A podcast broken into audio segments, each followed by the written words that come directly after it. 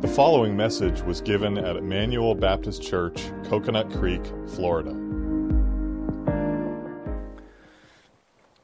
The Nobel Peace Prize is an award given annually to a person or to an organization that has done something very significant to promote world peace. They've done things like helped end wars, or they've combated poverty and starvation, or they have fought for human rights. For instance, President Teddy Roosevelt was awarded the Nobel Peace Prize for helping end the Russian Japanese War of 1904 and 1905. Martin Luther King Jr. was given the Nobel Peace Prize for his efforts uh, to fight for uh, human and civil rights for African Americans here in the 1960s. And Mother Teresa was given the Nobel Peace Prize for showing great compassion upon the suffering and especially the poor in India. So it's a wonderful award given out every year to people and organizations. But do you know who should be winning the Nobel Peace Prize every single year? Who should be the greatest peacemakers this world has ever seen? We shouldn't be nations or organizations or even political leaders. But the greatest peacemakers on earth should be those who are in the church of the Lord Jesus Christ. I think Jesus makes this point in the seventh beatitude recorded for us in Matthew chapter 5, verse 9. So please turn with me to Matthew 5, verse 9.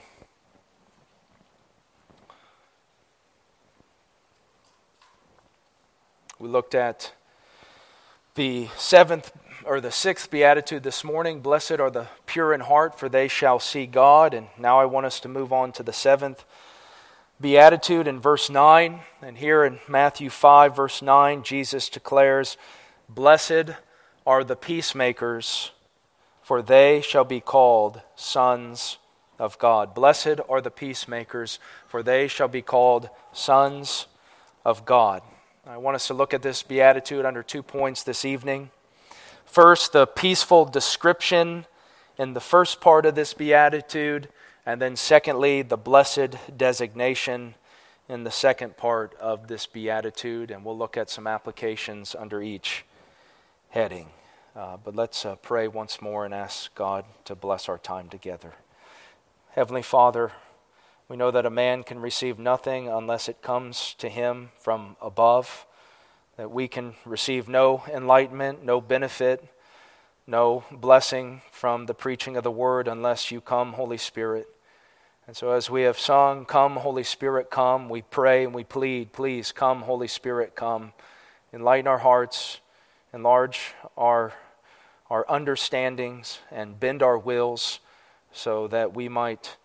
Um, truly benefit and profit from your word tonight. We ask this in Jesus' name. Amen. Let's first consider the peaceful description found in the first part of this beatitude. Jesus begins this beatitude by saying, Blessed are the peacemakers. Well, here let's consider what it means to be a peacemaker and what it looks like to be a peacemaker. So, first, what it means. This word peacemaker here is an adjective. It's made up of two words. You see that even in the English peace and maker. So it comes from the word peace and it comes from the verb to do or to make. Basically, it's telling us that this kind of person doesn't just possess peace, doesn't just study peace, doesn't just delight in peace, but he is also a peace doer, a peace practicer, a peacemaker. He goes out into the world and he makes peace. So, pretty simple. But what exactly does it look like to be a peacemaker? What picture do the scriptures draw for us of this kind of person? Well, I think we see two things that are true of any biblical peacemaker as we if you study the word peace here or peacemaker, we see two essential components of that throughout all of the scriptures. So let's look at those two things. First, peacemakers are those who seek to end all strife, conflict, hostility, aggression, fighting, and warfare with others. So instead of coming to people or coming after people with a sword, peacemakers come to them with a peace treaty. We have many literal examples of this happening throughout the Old Testament in regards to the nation of Israel. They were to offer terms of peace to their enemy nations in the land of Canaan before they would fight against them. So, for instance, we find these directives in Deuteronomy chapter 20, verses 10 through 12.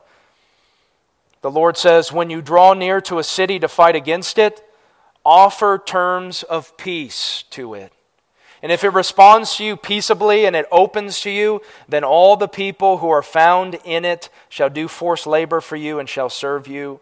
But if it makes no peace with you, but makes war against you, then you shall besiege it. So, from this and, and, from a lot of other examples that I don't have time to turn you to in the scriptures, we learn that one essential component of being a peacemaker is to not see people as our enemies any longer. Not to see people as those we need to besiege, those that we need to fight against, those we need to conquer, and those we need to destroy. That when we think about others, and even those who do evil against us, our finger is not hovering over the nuclear button, ready to push it and, and to cause a massive explosion. Instead, we are to sheath our swords we're to unclench our fists.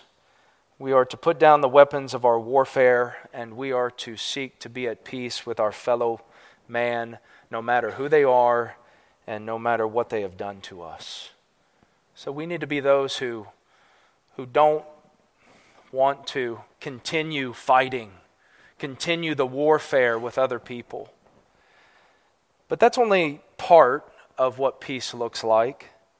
There's more of a positive component to peacemaking that we cannot overlook or neglect. So, secondly, peacemakers also seek to cultivate friendly, harmonious relationships with others.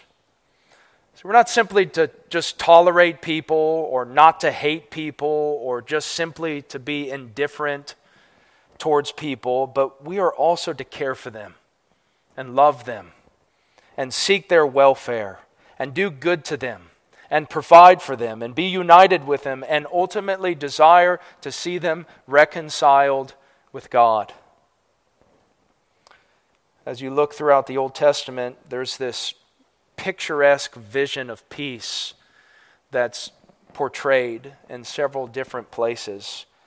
But the picture is a person sitting under his grapevine and under his fig tree. When the Old Testaments, I think, when they thought about peace, that's what they thought about. A man under his vine and his fig tree. Let me just read some of the passages which tell us this. Speaking about what life was like under the reign of King Solomon, we read this in 1 Kings chapter 4, 24 through 25.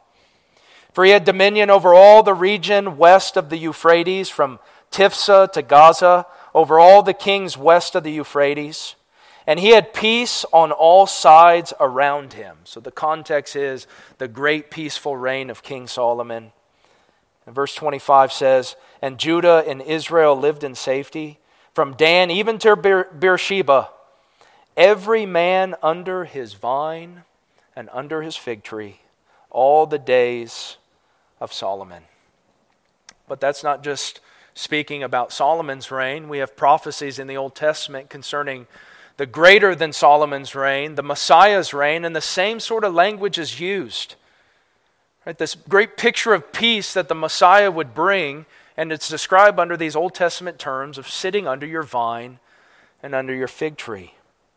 For instance, Micah 4, verses 3 through 4 states, He shall judge between many peoples, and shall decide disputes for strong nations far away. And they shall beat their swords into plowshares and their spears into pruning hooks. Nation shall not lift up sword against nation, neither shall they learn war any more, but they shall sit every man under his vine and under his fig tree, and no one shall make them afraid, for the mouth of the Lord of hosts has spoken. Similar description is found in Zechariah 3:10 which says, "In that day declares the Lord of hosts, every one of you will invite his neighbor to come under his vine and under his fig tree." So what does peace look like? Well, peace looks like every man sitting under his vine and under his fig tree. Now, we're probably not familiar with what that is exactly like, but maybe for you it looks like sitting under your mango tree by the pool on a breezy spring day with a cool drink in your hands. I was just sitting under Pastor Paul's mango tree this afternoon. Uh, a little bit of breeze came through, but it felt wonderful. But that's kind of the, the, the picture and even the feeling of what it means to be a peacemaker. Right? You're kicking back and relaxing. You don't have a care in the world, and you're enjoying it all with family and friends. That is the picture of peace. And so, peacemakers are those who seek to have this sort of relationship with other people. They don't just have a truce or a ceasefire with their neighbor, but they call out to their neighbor, Hey, friend, Come over and sit under my vine and my fig tree. Come have a meal with me. Come spend time with me. I want to know how I can be a help and a blessing to you. That's really the essence of making peace. Now, this doesn't mean that we have to become an absolute pacifist. That doesn't mean that we have to be a compromiser or a people pleaser. That this doesn't mean that we can never become righteously angry and upset over certain things. It doesn't even mean that we can no longer defend ourselves. And it doesn't even mean that we'll always be successful at making peace with others.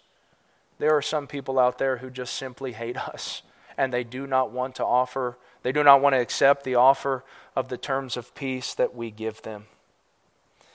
But being a peacemaker means that we are always offering the invitation for people to sit under our vine and under our fig tree. It means that we are welcoming. It means that we are friendly. It means that we are patient and kind. It means we're not quick to speak and quick to share our opinions, but we are quick to listen to the concerns and needs of others. Being a peacemaker means we are to seek to build bridges with others instead of tearing them down.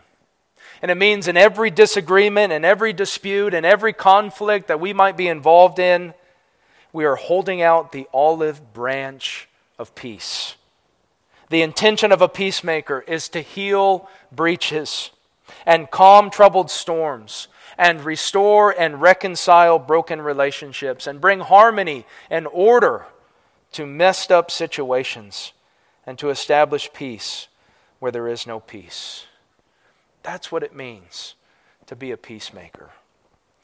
Well, I want to stop here and make a few important applications from this first part of this beatitude. The first is this being a peacemaker is part and parcel of the Christian life. Now, this should go without saying because it's found right here in the Beatitudes, this section of Holy Scripture that describes the essential components and characteristics of the Christian life.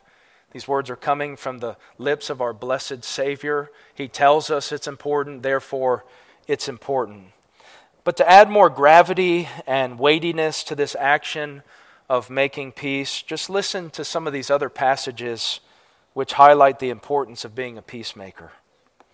Psalm 34, 14, which is quoted in 1 Peter 3, 11. Turn away from evil and do good. Seek peace and pursue it. Romans 12:18 If possible so far as it depends on you live peaceably with all. Romans 14:19 So then let us pursue what makes for peace and for mutual upbuilding. 2 Corinthians 13:11 Finally brothers rejoice aim for restoration comfort one another agree with one another live in peace and the God of love and peace will be with you. Ephesians 4 3. Be eager to maintain the unity of the Spirit and the bond of peace. 1 Thessalonians 5:13 Be at peace among yourselves. And Hebrews 12:14 Strive for peace with everyone and for the holiness without which no one will see the Lord. Scriptures are clear.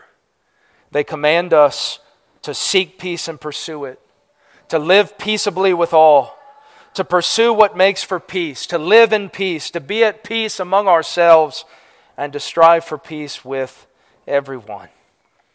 Brethren, the act of peacemaking is no small thing. It's no insignificant thing. It's something we are commanded and exhorted to continually do. So may we be intentional. May we be serious about being peacemakers. And this leads me to ask Is there someone in your life right here and right now that you need to try to make peace with? or at least give a good effort to try to make peace with? Somebody who has offended you or sinned against you? Someone you have offended and sinned against? Someone that you have a current controversy with? Well, here's a good chance to put this beatitude into practice and go and be a peacemaker. But the second application is this before you can be a peacemaker, God must first make peace with you. This is important for anyone who is outside of Jesus Christ to understand. Because there's many people out there in the world who are spending all of their efforts and energies to try to make some sort of peace here on earth. I think of the people who volunteer for the Peace Corps. They travel to other countries. They live in other cultures. They try hard to alleviate things like poverty and homelessness and starvation in this world. They are trying to bring peace on earth. And that's admirable. But here's the thing if somebody wants to be a true peacemaker according to the Word of God, if they want to make peace in a way that honors God and glorifies God and does true lasting good to other people, they must first be at peace with God. Because by nature, we are not peaceful people. We aren't born with quiet, gentle spirits. We are born with hate filled, violent, jealous, envious, murderous hearts. We were born with the mentality eat or be eaten, conquer or die. This is how Titus 3 3 says it. For we ourselves were once foolish, disobedient, led astray, slaves to various passions and pleasures, passing our days in malice and envy, hated by others, and hating one another. That was us before we were Christians. We hate others, and others hate us. Or this is how the prophet Isaiah says it in Isaiah 57 20 through 21. But the wicked are like the tossing sea, for it cannot be quiet, and its waters toss up mire and dirt. There is no peace, says my God, for the wicked. Well, that's us by nature.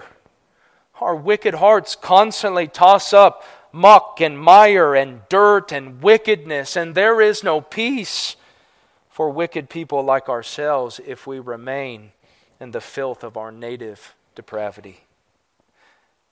So here's the thing there is a vital connection between all of these Beatitudes, but there's a vital connection between this Beatitude, blessed are the peacemakers, and the previous one, blessed are the pure in heart.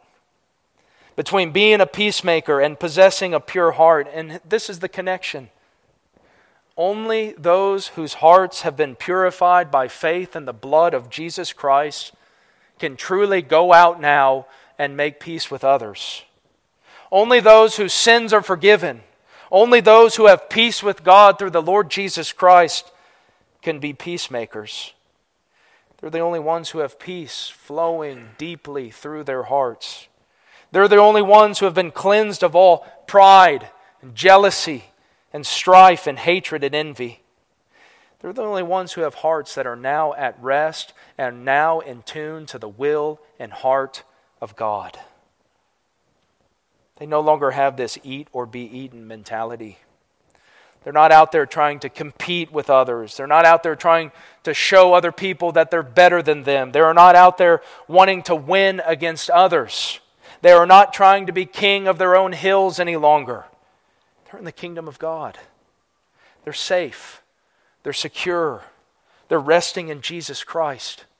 They have nothing to worry about, they have nothing to fear. God is their heavenly Father. Jesus Christ is their Savior. The Holy Spirit is their helper and comforter. Heaven is their homeland. And so the fight with God is over. And their fight with others is over. They're at peace with God, and therefore they can now seek to be at peace with their fellow man. So here's the thing if you want to be a peacemaker, you must first experience peace from the God of peace. And that only comes by trusting in the gospel of Jesus Christ with your whole and entire heart. But thirdly, being a peacemaker is a sure sign of possessing a pure heart. This morning I said that purity cannot remain bottled up within our own hearts. It cannot remain a secret. It's going to manifest itself in the way that we live our lives.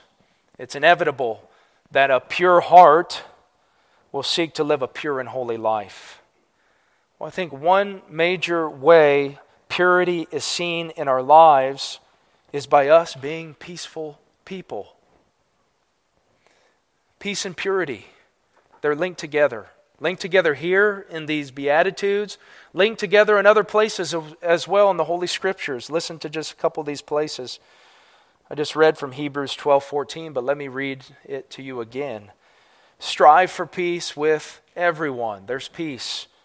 And for the holiness without which no one will see the Lord. That's purity. Or 2 Timothy 2:22. So flee youthful passions and pursue righteousness, faith, love, and peace, along with those who call on the Lord from a pure heart. So, seeking to make peace with others is what purified hearts do. They've experienced peace with God through the Lord Jesus. Now they want others to experience that same kind of peace. So, here's a question we have to ask ourselves. As those who profess to have purified hearts by the blood of Jesus Christ, are we also sons and daughters of peace? Are we men and women of peace? Are we counselors and teachers of peace? Are we publishers of peace? Are we makers of peace? Are you a peacemaker in your community? Are you a good citizen? Do you try your best to follow the laws of the land as long as they line up with the Word of God? Do you pray for the welfare of the place where God has put you? Do you pray for the leaders that God has put over you? Do you think about the needs of people in your community, in your neighborhood, even somebody who lives next door to you? And do you seek to meet those needs? And most of all, do you seek ways to get the gospel of peace out to your lost neighbors, friends, and loved ones? Are you a peacemaker in your community? Are you a peacemaker in your church? we are to be eager to maintain the unity of the Spirit and the bond of peace. It should be vitally important for us. Well, how well are you doing that? Remember, churches can be so fragile. All it takes is just a little unrest, a little division, a little conflict within a church, and that church, even if it was healthy, even if it was good, can be shattered into a million pieces. So, is the peace of this particular church, Emmanuel Baptist Church, something you highly prize and work hard for? Are you one who encourages your pastors or one who always questions and criticizes and complains against them? Do you speak well of other church members, or do you gossip about them behind their backs? Are you slow to speak and quick to listen to the needs of others? Are you too busy always talking about yourself? Are you approachable? Are you easy to get along with? Or are you closed off and very difficult and hard to get to know? And do you actively seek to build up and strengthen this body of believers? Or are you one who secretly sows seeds of discord among the brethren? Are you a peacemaker in your church? But finally, are you a peacemaker in your family? Are you a firefighter or a fire starter within your home? Are you the source of family feuds or the killer of family feuds? Are you a peacemaker or a peace taker in your house? Fathers and husbands, can your kids and your wife come to you without feeling like they have to walk on eggshells? Is there an atmosphere of fear and dread of what you might do if someone does one tiny little thing to upset you? Or do you, as the head of your home, infuse your home with this sense of peace, comfort, calmness, quietness? Do you govern your home with a level head and a calm spirit and a loving heart? Wives and mothers, do you have that gentle and quiet spirit that the apostle Peter speaks of in 1 Peter chapter 3? Or are you one who likes to nag? Are you somewhat of a drama queen within your home? Do you like to get under the skin of your husband and provoke him to anger? Or are you perpetually irritated with your kids and discontent with your life? Right? Do you have that gentle and quiet spirit that humbly trusts God and submits to your husband and delights in your motherly duties? Or do you find yourself doing the very opposite of those things? But children, there's a word to you. Children, do you sweetly and calmly obey your parents? Or is everything a fight and a battle with you? Are you one who finds yourself complaining and whining and grumbling about the things that you have to do around the house? do you make hard, life in the home very difficult and hard for your parents and other siblings? We all need to be reminded that God does not call us to strife and enmity and war, but God calls us all to peace. And He's called us to be peacemakers. So we need to evaluate how we are doing in the peacemaking department, and we need to beg God to help us grow in striving for peace with all people. Those in our community, those in our church, those in our home. So that's the, the, the, peaceful description found in the first part of this beatitude. Secondly, let's consider the blessed designation found in the second part of this beatitude. The reason why the peacemakers here are such blessed and happy people is found in the second half of this beatitude.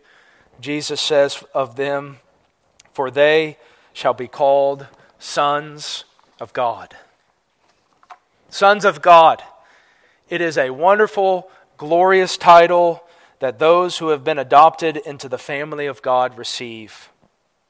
They were once alienated from God, separated from God, enemies of God, but through the gospel of Jesus Christ, they now become children of the living God. God becomes their heavenly Father, and they become his adopted children. And here, it is the peacemakers that are called sons of God. Other men certainly call them this, but most importantly, God calls them this. God calls them my son and my daughter. But why are the peacemakers given this special designation? What is it about being a peacemaker that shows one is a son or a daughter of God? Well, this is why I think this is so. Peacemakers are those who bear the family resemblance of God. They are those who look like and act like their Father who is in heaven. Remember, the devil is the author of all confusion, chaos, violence, bloodshed, and war. He was a troublemaker from the beginning, and he will always be one. He is the one who continues to seek to steal and kill and destroy. But God is the God of peace. He's called the God of peace over and over again throughout the scriptures. He is one who is at peace within himself. He is completely calm and serene and content. Nothing troubles God. Nothing agitates God. Nothing makes him anxious or worried. God is perfectly and happily blessed within himself. He's the God of peace, but he's also the God who makes peace. He is the great peacemaker. And we can look at various ways how he makes peace with people on earth. But the greatest way that our God makes peace is through the gospel of peace that comes from the Lord Jesus Christ. The Old Testament spoke of a day when God would make a covenant of peace with sinners, where they would be safe and secure for all eternity. And He has done this. He has made this covenant of peace by sending His own eternally begotten Son into this world. One of the glorious titles of Christ is found in Isaiah chapter 9, where he is called the Prince of Peace. His kingdom is not characterized by strife and violence and war, but his kingdom is marked by peace, everlasting peace. And he has come from heaven to establish his peaceful reign and kingdom on earth. He came to carry out the will of his Father to guide sinners like us into the way of peace. But making this peace was no easy thing. Making this peace came at a great, great cost to God. God is the God of peace, but He is also the thrice holy God that cannot wink at sin, that cannot overlook our sin, that cannot agree to disagree about our rebellion and sin against Him. He must punish sin. He is holy, He is just. He does not play around with sin, He must punish sin. And so the peace treaty God accomplished was signed in the blood of His precious Son. God was the one who so delights in making peace with sinners that he ended up judging and condemning and crushing and putting to death his only begotten and beloved Son on the cross. He poured out the full measure of his wrath upon his sinless Son so that we, as sinners, could have peace with him. He's the great peacemaker. And he constantly offers these terms of peace to sinners, day in and day out. Even if they rebel against it, even if they reject it, he continues to offer these terms of peace to them to their very last breath. And for those who have accepted this great gospel of peace. God continually pours out peace upon us. How many times do we read in the New Testament epistles, grace to you and peace from God our Father and the Lord Jesus Christ? Right? The, the God of peace wants us to know his peace and be reminded of his peace and experience his peace and enjoy his peace. He delights in pouring out peace upon us. God wants to give you peace at all times in every way. Peace in your anxieties and troubles, peace when Satan tempts you, peace in your relationships, peace, peace in your church life, peace in your own hearts, and especially peace as you're on your deathbed. So the point is God is the God of peace. God loves to make peace. God loves to show himself as the God of peace. And so the sons of God act like God in making peace. There's laborers on earth. They are his image bearers on earth. They are his own special peace corps who are sent out into the earth to carry out his will, to publish the good news of peace to sinners, and to bring peace to this world. So here's the thing peacemakers are fittingly called sons and daughters of God because they are reflecting and imaging forth to this world their peacemaking and peaceful Heavenly Father. So they receive this title now, but they will also be openly acknowledged as the sons of God on the day of judgment. So here's an application that we can draw from this. The fact that Christians are sons of God who are to model and pattern their peacemaking activities after the peacemaking activities of God is very, very important for all of us to grasp. Because as you look out there in the world, there are many worldly ways that people are trying to make peace that we as Christians should not participate in.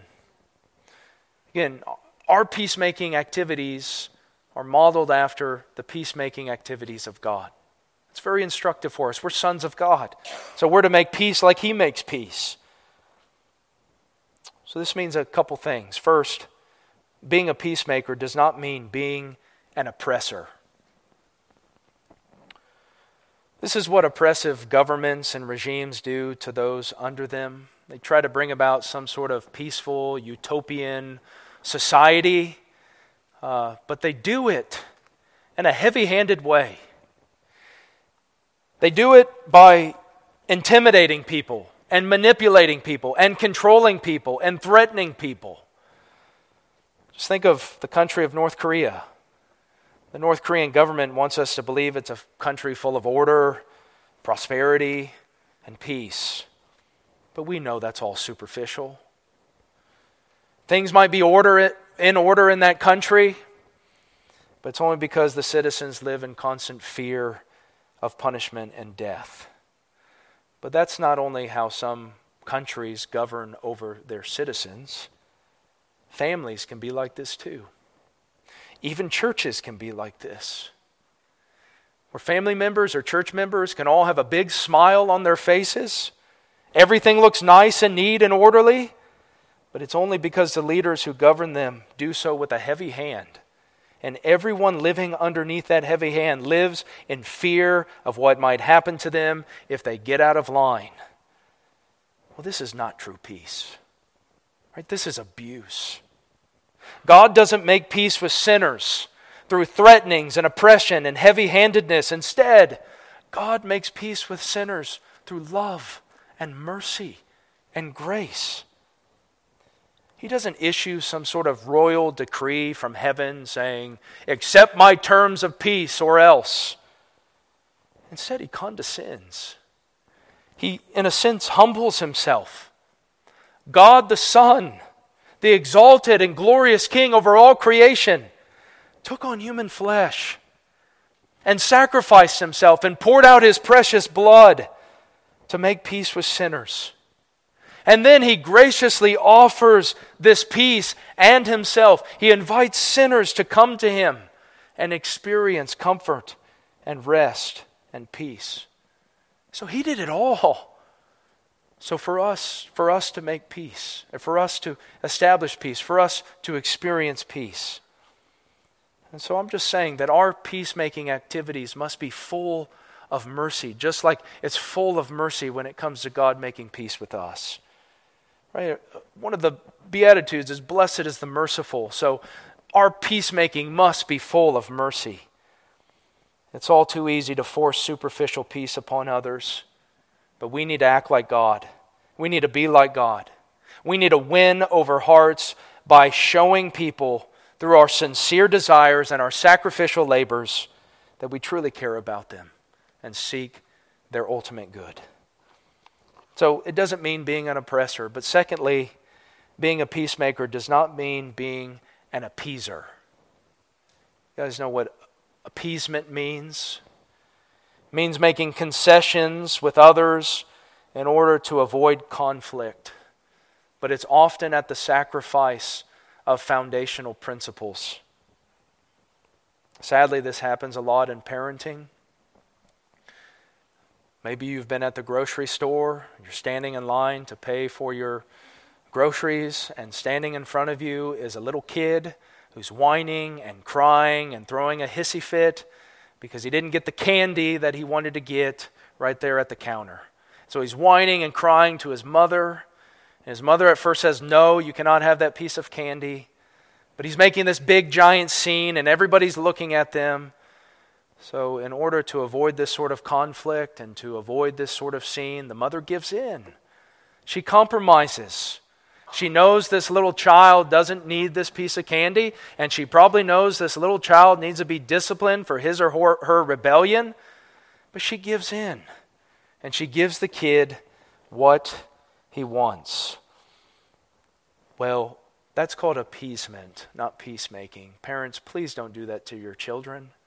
And, Church of the Lord Jesus Christ, please don't do that to anyone. Because God is not an appeaser. God did not compromise or sacrifice any principles or standards of His holiness and justice in order to make peace. That on the cross of the Lord Jesus Christ, righteousness and peace came together and kissed each other. God's justice had to be completely satisfied by the blood of Christ if the path of forgiveness and the path of peace would ever be opened up to us. So that means in all of our peacemaking efforts with others, we must not compromise any truths of the Christian faith. Yes, our peace must be full of mercy, but it must also be grounded in righteousness. Blessed are those who hunger and thirst for righteousness. And therefore, in our peacemaking activities, we must continue to hunger and thirst for righteousness. That doesn't mean that there can't be some give and take or negotiating, but it means that we must stand upon the principles of righteousness and never bend when it concerns what God says in His Word. So, peacemaking is not sporting the coexist bumper sticker on the back of your car. I mean, I'm fine with living among all different kinds of religious faiths and beliefs, but that's not what that bumper sticker means.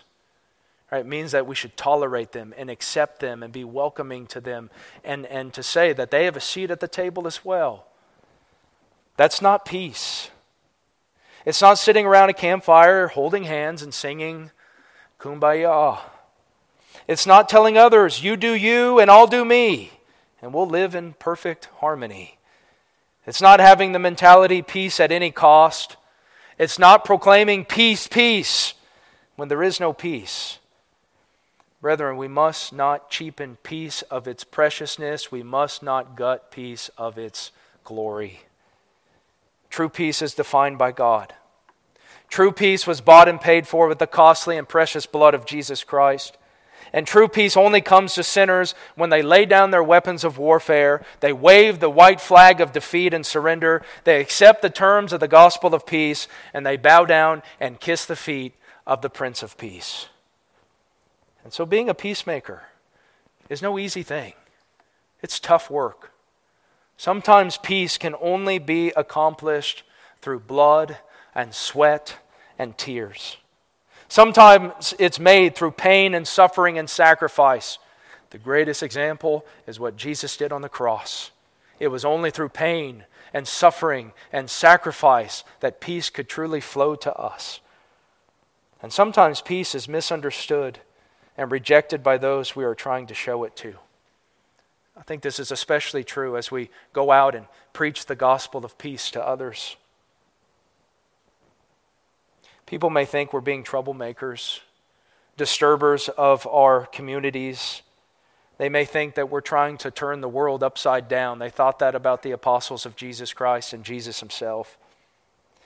But here's the thing that gives us no right to tinker with or tamper with the terms of the gospel of peace just to make it more appeasing and palatable to the ears and mouths of sinners. We must not water down the gospel we must not lower the standards of God's law. We must not falsely give comfort and assurance to people who are still living in their sins. If people don't want this kind of peace, we must not give in. We must not compromise. We must not fold. We must not act like everything is okay when it's not. Instead, God calls us to lovingly but boldly proclaim the gospel of peace. And if people hate us for it, if they're offended by the very message of the gospel, if they smell it as the aroma of death, then the Bible gives us instructions about what to do. We're not to give in, but we're to shake the dust off of our feet and move on to someone else who might be willing to listen to us. So please, please, whether you're parenting your kids, whether you're counseling others, whether you're revolve, uh, resolving disputes, or whether you're evangelizing the lost, do not be an appeaser. That is the easy road to take. Right? I just I don't want conflict any longer. And so I'm just going to act like there's peace. I'm just going to give in. I'm just going to compromise. Please don't do that. Don't be a compromiser, but reflect the peace of God in all your peacemaking activities. Here's the last thing I want to say before we close. Do you see the vital importance of being a peacemaker? The reason why being a peacemaker is so important is not just because there are many commands in the scriptures telling us to pursue after and make peace with others. That's important. But I think the biggest reason is because peacemaking is so close to the heart of our God. So close, in fact, that those who imitate him in making peace are called his sons and daughters. Peacemaking is not some characteristic foreign to God, something far distant from him, something that he has no understanding of. Peacemaking is what he's known for. It's what delights him. It is what he constantly shows to his church, and it's what he graciously offers to his enemies. So let's not just see this as some kind of bare command we must obey. I mean, if God commands it, we must obey it. Period. End of story. He is the sovereign God, He tells us what to do. But it's not just that. Let's see it as a divine commission to reflect the glory of God and to reveal the heart of God to all the peoples of this world. Let's see it as one of the blessed effects of being redeemed by the precious blood of Jesus Christ. Let's see it as the fruit of the Spirit, that the Spirit of God works in our hearts and souls to make us more like Christ. And let's see it as one of the greatest evidences or a great evidence that will be brought forward on the day of judgment to show whether we are part of the children of God or the children of the devil. And for any sinner out here today, by the grace of God, I am an ambassador for the Lord Jesus Christ. And as an ambassador for Jesus Christ, I implore you here and now to be reconciled to God accept his peace treaty, signed in the blood of his Son, accept the Lord Jesus Christ, this perfect, sinless Savior who was made to be sin on the cross. Christ was crushed. Christ was thrown into a panic, into chaos, into confusion. Christ was mocked. Christ was humiliated. Christ was mistreated. Christ was crucified. And worst of all, Christ experienced the fiery wrath and awful judgment of God. Right? He did not experience peace while he hung there on that cross. Why? So that sinners like you can experience peace with God. So that you can become the righteousness of God. So that you can know God as your heavenly Father. The good news to you is this holy, holy, holy God is willing to be reconciled to you. Doesn't have to be that way. He would be totally holy and righteous and just to send us all to hell. But this holy God is the God of peace, and He is willing to be reconciled to you. He is willing to be at peace with you. He's not only willing to put down his weapons of warfare that are pointed at you, but he is also willing to be your God to be your friend, and to be your heavenly Father. So, right now, God is offering you, dear sinner, to come under his vine and under his fig tree. He is inviting you to come and eat of the tree of life and drink from the river of life. So come now. Come and take hold of Jesus Christ. Come now and take hold of this great protection, this great refuge, this great Savior, and make peace with God and find comfort and everlasting rest for your soul. Amen. Let's pray together. Heavenly Father, we are so thankful for these Beatitudes. They are so instructive and deep and robust. But Lord, we barely scratch the surface. But from what we know of this um, after this sermon, please nail these things deeply into our hearts and souls. Help us to care about being peacemakers. May this be important to us, O oh God. We are so often plagued with anger and malice and envy and jealousy. Lord, forgive us of our great sins. Help us to reflect you, the God of peace, to, to show that we are sons and daughters of peace, to publish the good news of peace. How beautiful it is for those who come and publish these wonderful words of peace. Help us to be those sort of people. And so, Lord, may you be glorified.